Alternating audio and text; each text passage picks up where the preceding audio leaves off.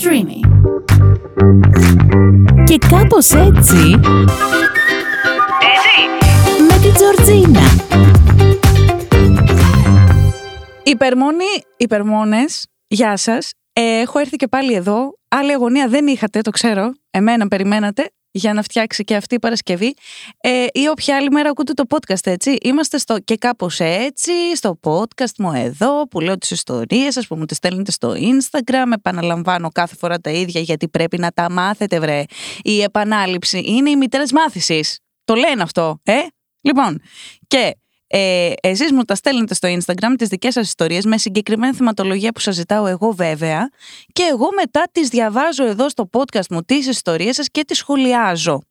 Εσείς το podcast μου εντωμεταξύ το ακούτε που? Στο stream, τα έχουμε πει, μπράβο. Ξέρω ότι τα λέτε και εσείς από την άλλη πλευρά, στο stream ή σε οποιαδήποτε άλλη πλατφόρμα επιλέγετε να ακούτε τα podcast σας. Εντάξει, λοιπόν, άρα έχουμε μαζευτεί και σήμερα εδώ για να αγορεύσω και να πω τα δικά μου τα φιλοσοφικά, γιατί τα παίρνω και τις μετρητής. Εγώ έτσι κάνω και με τις φίλες μου και με κράζουν. Κάθε φορά που μου λένε κάτι θέλω να το αναλύσω εγώ. Μου λένε οι φίλες μου, δεν ξέρω, Τζίνα, οκ, ρε παιδί μου, μια μπανάνα έφαγα. Δεν χρειάζεται τώρα να το αναλύσουμε τώρα γιατί έφαγα την μπανάνα αυτή. Μπορεί να μην έχει και βαθύτερη, κατάλαβες, να μην είναι και κάτι βαθύτερο.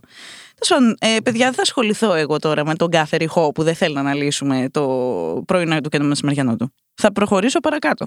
Λοιπόν, έχω εδώ σήμερα θεματολογία. Θεματική συγκεκριμένη, ερωτική εξομολόγηση. Τα έχουμε ξαναπεί και την προηγούμενη εβδομάδα και την προπροηγούμενη, τα ξαναπούμε και τώρα. Γιατί μου στέλνετε πολλά και δεν θέλω να σας αφήνω παραπονεμένους. Την επόμενη εβδομάδα σας έχω άλλη θεματική. Έτσι, λίγο πιο εκρηκτική. Αλλά τώρα με αυτή θα μείνουμε. Και έχουμε εδώ τώρα, σας έχω μία ιστορία που δεν την έχω διαβάσει, αλλά έχω δει κάτι στο τέλος που μου λέει ότι λύγει πολύ αισίως αυτή η ερωτική εξομολόγηση. Και θα ξεκινήσω να τη διαβάσω να δούμε τι έχει γίνει.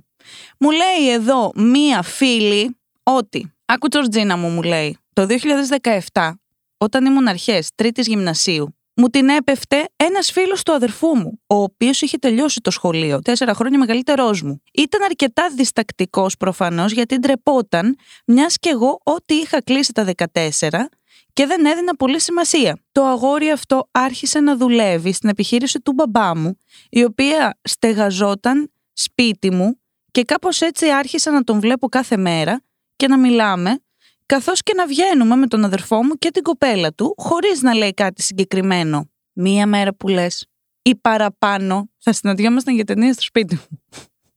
Όταν μου τα λέτε έτσι, μου προσέχετε το συντακτικό και τη γραμματική και μου βάζετε τα επιρρήματα και τα αυτά, το ξέρετε, το εκτιμώ πάρα πολύ αυτό το πράγμα. Ή παραπάνω. Συναντήθηκαν, λοιπόν, παιδιά. Χτυπάει κουδούνι. Και ήταν μόνο αυτός με την ταινία στο χέρι. Έμεινε με την ταινία στο χέρι αυτός, όπως καταλαβαίνουμε όλοι εδώ. Εγώ, νιώθοντας κάπως αμήχανα, περιφερόμουν στο χώρο μέχρι που μου λέει «έλα κάτσε λίγο μαζί μου» και πάει να με φιλήσει. Χωρίς να έχει πει κάτι πιο συγκεκριμένο ακόμη. Καλά, εντάξει, εγώ ξενέρωσα τώρα βέβαια εδώ με αυτό που διάβασε, γιατί μου έχει συμβεί άπειρες φορές άντρες χωρίς τάκτ να μπαίνουν όποτε τους έρθει. Εγώ να μην έχω καταλάβει τίποτα, έτσι. Να μην έχω πιάσει μισό φλερτ στην ατμόσφαιρα και ξαφνικά πάνε να σε φιλήσουν. Και τέτοια τώρα. Εμένα αυτές οι αναμνήσεις δεν μ' αρέσουν πολύ. Πάω παρακάτω. Στρίβω το κεφάλι μου αποφεύγοντας το. Να το λογικό. Και η κοπέλα, παρόλο που τον ήθελα. Έτσι, γιατί της ήρθε ξαφνικό. Καλά τα λέω, εγώ επιβεβαιώνομαι τώρα. Και εκείνη τη στιγμή μπουκάρει ο αδερφός μου και διακόπηκε η φάση. Δόξα τω Θεώ και την Παναγία. Μας στέλνει αργότερα ο αδερφός μου να πάρουμε σουβλάκια. Τι διαβάζω. Αργότερα ο αδερφός μου να πάρουμε σουβλάκια. Σιγοντάρισε κι αυτός. Νάτος. Και στο δρόμο τραβάει ένα απότομο χειρόφρενο και με νεύρα και αποφασιστικότητα μου λέει «λοιπόν, άκου να σου πω, σε θέλω. Και εσύ με αποφεύγεις». Του λέω «κι εγώ σε θέλω». Κάπως ντροπαλά όμως το παιδί, η φίλη λέει. Και τότε έγινε το θαύμα και με φίλησε τη σωστή στιγμή, λέει, και τα φτιάξαμε. Από τότε μετράμε 5+ χρόνια, τα οποία ούτε ξέρω πώς πέρασαν, και 3 καρδούλες. Συγκινητικό. Για την προηγούμενη ιστορία, όπως καταλάβατε, δεν είχα να σχολιάσω και πολλά, διότι είμαι οπαδός του σουβλακίου, άρα πιστεύω στο σουβλάκι ότι φέρνει κοντά τους ανθρώπους. Άρα το περίμενα ότι θα γίνει αυτό, μπράβο στα παιδιά, και πάω παρακάτω. Έκανα ερωτική εξομολόγηση, μου λέει εδώ τώρα ένας φίλος, έτσι, έκανα ερωτική εξομολόγηση σε ένα αγόρι, στο οποίο αρέσαμε ένας τον άλλον για μήνες. Αλλά όταν πήγαινε να γίνει κάτι, πάντα το σύμπαν έφερνε εμπόδια. Αχ, το σύμπαν. Η αγαπημένη μου λέξη. Μίλησε μου για ό,τι θέλεις, για το σύμπαν, θα συμφωνήσω. 9 μήνες, λέει, μετά, αφού κατάφερα να κάνω ερωτική εξομολόγηση, μου είπε με λίγα λόγια ότι δεν ξέρει τι θέλει. Έκανε ερωτική εξομολόγηση ο φίλος. Υπήρχε το feedback βέβαια από πίσω, έτσι του άρεσε και το άλλο του παιδιού. Τελικά ήθελε το straight αγόρι μιας φίλης του και επέλεξε να συνεχίσει να το θέλει, ενώ δεν έχει καμία ελπίδα λόγω των παραπάνω. Παρά να δοκιμάσει να προχωρήσει στη ζωή του και να ξεκολλήσει από κάτι που ποτέ δεν θα έχει. Έτσι. Λοιπόν, εντάξει, είναι παιδιά ένα κλασικό φαινόμενο αυτό, το να ασχολείσαι με κάτι το οποίο είναι έτσι πιο δύσκολο. Σίγουρα ο φίλος αυτός που έχει κάνει αυτή την επιλογή θα περάσει δύσκολα, δεν θα τα καταφέρει, του το λέω εγώ που και να είναι ώρα του καλή, δεν θα τα καταφέρει. Όταν ένας άνθρωπος είναι straight, τι να κάνουμε τώρα. Και τώρα κοίταξε να δεις και να μην είναι, ρε παιδί μου, πόσες πιθανότητες έχει. Δηλαδή να παρατήσει την κοπέλα, να τα βρει με τον άλλον, να... Εντάξει, τώρα έχει διαλέξει αυτός κάτι πάρα πολύ δύσκολο. Καλά να πάθει, φίλε μου. Εσύ καλά έκανες και έκανες την ερωτική σου εξομολόγηση. Συνεχίζουμε έτσι δυναμικά. Δεν θέλω να πέφτουμε.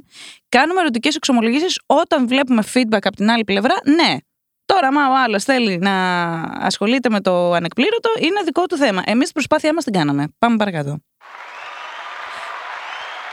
Ευχαριστώ πολύ. Ευχαριστώ. Σταματήστε και ντρέπομαι. Σταματήστε και ντρέπομαι, δεν μπορώ. Σατανάδες. Λοιπόν, σας έχω εδώ παλιά ιστορία. Εγώ, full στο ρωματισμό, Άγιος Βαλεντίνος, έχω πάει, έχω στολίσει το σπίτι με ροδοπέταλα και ένα δώρο στο κρεβάτι. Φοιτήτρια ήταν, λέει εκείνη, και μου είχε δώσει το κλειδί της. Οπότε, φτάνει σπίτι μετά τη σχολή της, με παίρνει τηλέφωνο και πηγαίνω περιμένοντας να μου πει πόσο πολύ της άρεσε η έκπληξη που είχα κάνει για τον Άγιο Βαλεντίνο. Έχω μείνει, είμαι σοκαρισμένη, δεν ξέρω τι θα διαβάσω. Οπότε πάω, την βλέπω συγκινημένη και αρχίζω να της λέω πόσο πολύ μου αρέσει και ότι είμαι ερωτευμένος μαζί της. Και μπουμ, αρχίζει να κλαίει, με παίρνει αγκαλιά και μου λέει «Αχ», μου λέει «Πω». Και μου λέει «Αχ, αυτό ήθελα τόσο πολύ να ακούσω από τον πρώην μου». Πω.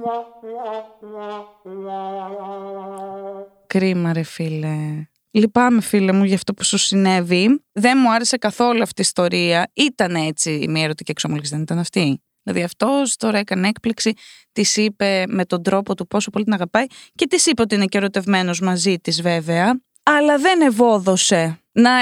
Να πιάνουμε και λίγο τα vibe, παιδιά. Να τα πιάνουμε τα vibe. Δεν ξέρω, βέβαια, εδώ θα το σκεφτώ λίγο αυτό. Δεν είμαι σίγουρη αν τα vibes είναι πάντα ξεκάθαρα. Δηλαδή, υπάρχει πιθανότητα κάποιον να τον βλέπουμε και να έχουμε τέλος πάντων επαφή μαζί του και να νομίζουμε ότι είναι όλα καλά, γιατί και αυτός μπορεί να νομίζει όντως ότι είναι όλα καλά και ξαφνικά να νιώθει ότι δεν αντέχει άλλο γιατί κάτι άλλο τον συννεφιάζει μέσα του.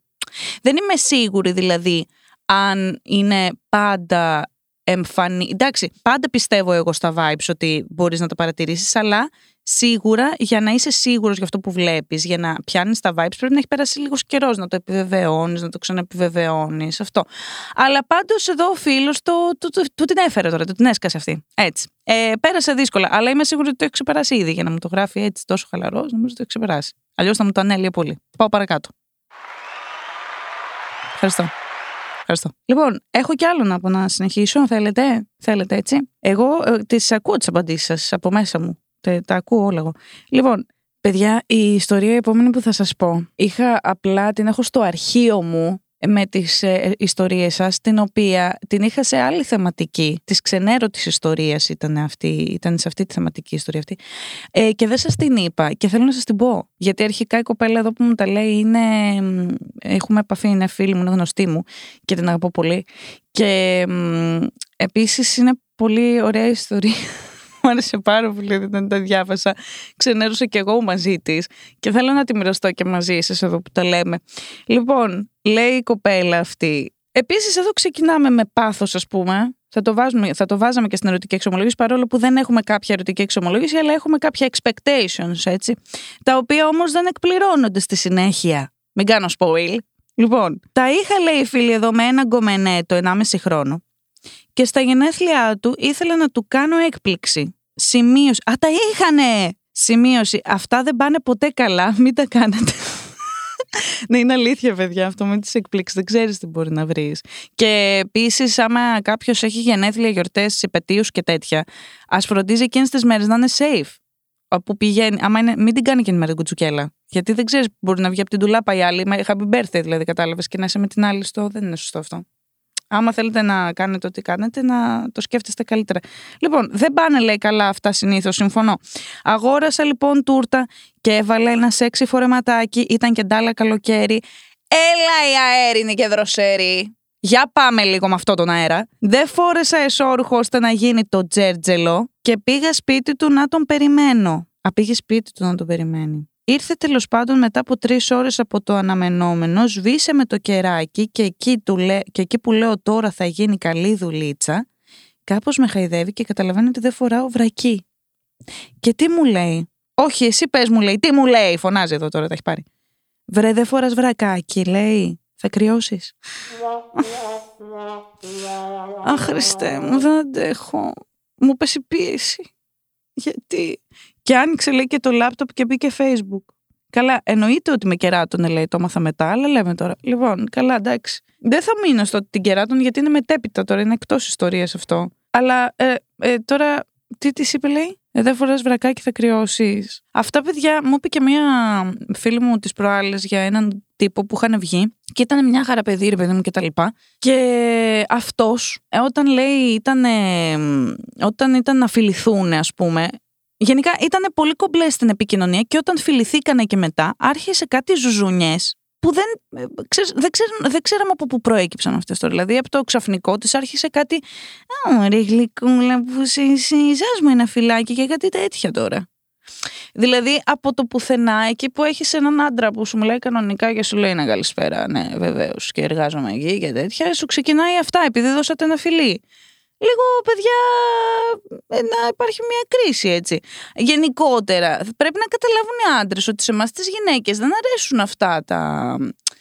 Πώς να το πω τώρα. Αυτό είναι το μετέπειτα στάδιο, οι γλυκουλίες και τα αυτά. Δεν θέλουμε εμείς ο άλλος να μας κάνει γλυκουλίτσες από μόνος του. Πρέπει να πάρει το σήμα από εμάς. Δηλαδή, άμα ξεκινήσει ο άντρας και τη ζούμε από εκεί από την πρώτη στιγμή, εμείς δεν θα καταφέρουμε. Πώς θα πούμε ότι εμείς το κατακτήσαμε αυτό το κάστρο και τον κάναμε να πέσει και να από σκληρό καρύδι να γίνει, καταλαβαίνεις, να μαλακώσει, να γίνει ζουζουνίτσος δηλαδή. Δεν το θέλουμε αυτό εμείς. Θέλουμε λίγο, κατάλληλος, λίγο να τα αφήνετε πάνω μας αυτό. Μην πιάνετε και λέτε βρακάκια και αγάπη μου και τσιχή μου και τέτοια. Ζηλαζή θα ξεράσω. Εντάξει, ζηλαζή. Λοιπόν, με παίρνει η κολλητή μου, πάω να φύγω γιατί έχω τηλέφωνο, πρέπει να μιλήσω. Βρισκόμαστε στα πάθη του έρωτος. Η φίλη μου η Έλενα ζει τον έρωτα βαθιά πολύ τώρα. Εντάξει, έχει βρει ένα αγόρι φοβερό και τρομερό, να είναι καλά τα παιδιά, και καθημερινώς ακούω τα νέα για την εξέλιξη της σχέσης της. Μπράβο στη φίλη μου.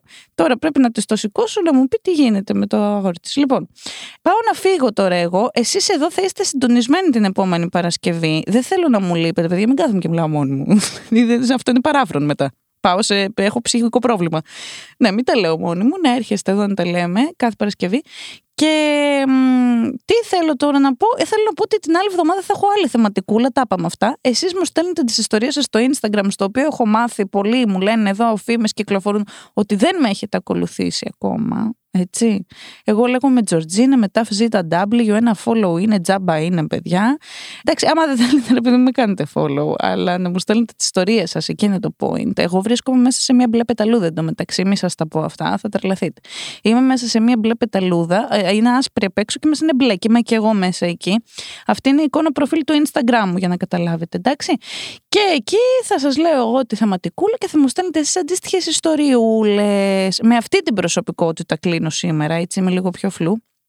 Και σας περιμένω την άλλη εβδομάδα. Σας αγαπώ πολύ. Σας ευχαριστούμε πολύ και εγώ και ο stream εδώ, το app που ακούτε, το podcast σας και οποιοδήποτε app. Σας ευχαριστούμε εμείς πάρα πολύ που ήσασταν κοντά μας. Πάμε να χειροκρότημα. Χειροκροτήστε με έτσι να νιώσω ότι αυτό είναι. Βέβαια. Έτσι. Έχεις σκορδά. Τη χειροκροτάει κανένας που είναι στο Sky, δεν ξέρω. Τη χειροκροτάει κανείς? Όχι, βέβαια. Ενώ εγώ εδώ βλέπεις τι γίνεται. Έχω και κοινό. Λοιπόν. Καλή συνέχεια, φιλάκια πολλά, φοράω γυαλάκια και πάω να πάρω την κολλητή, φιλάκια.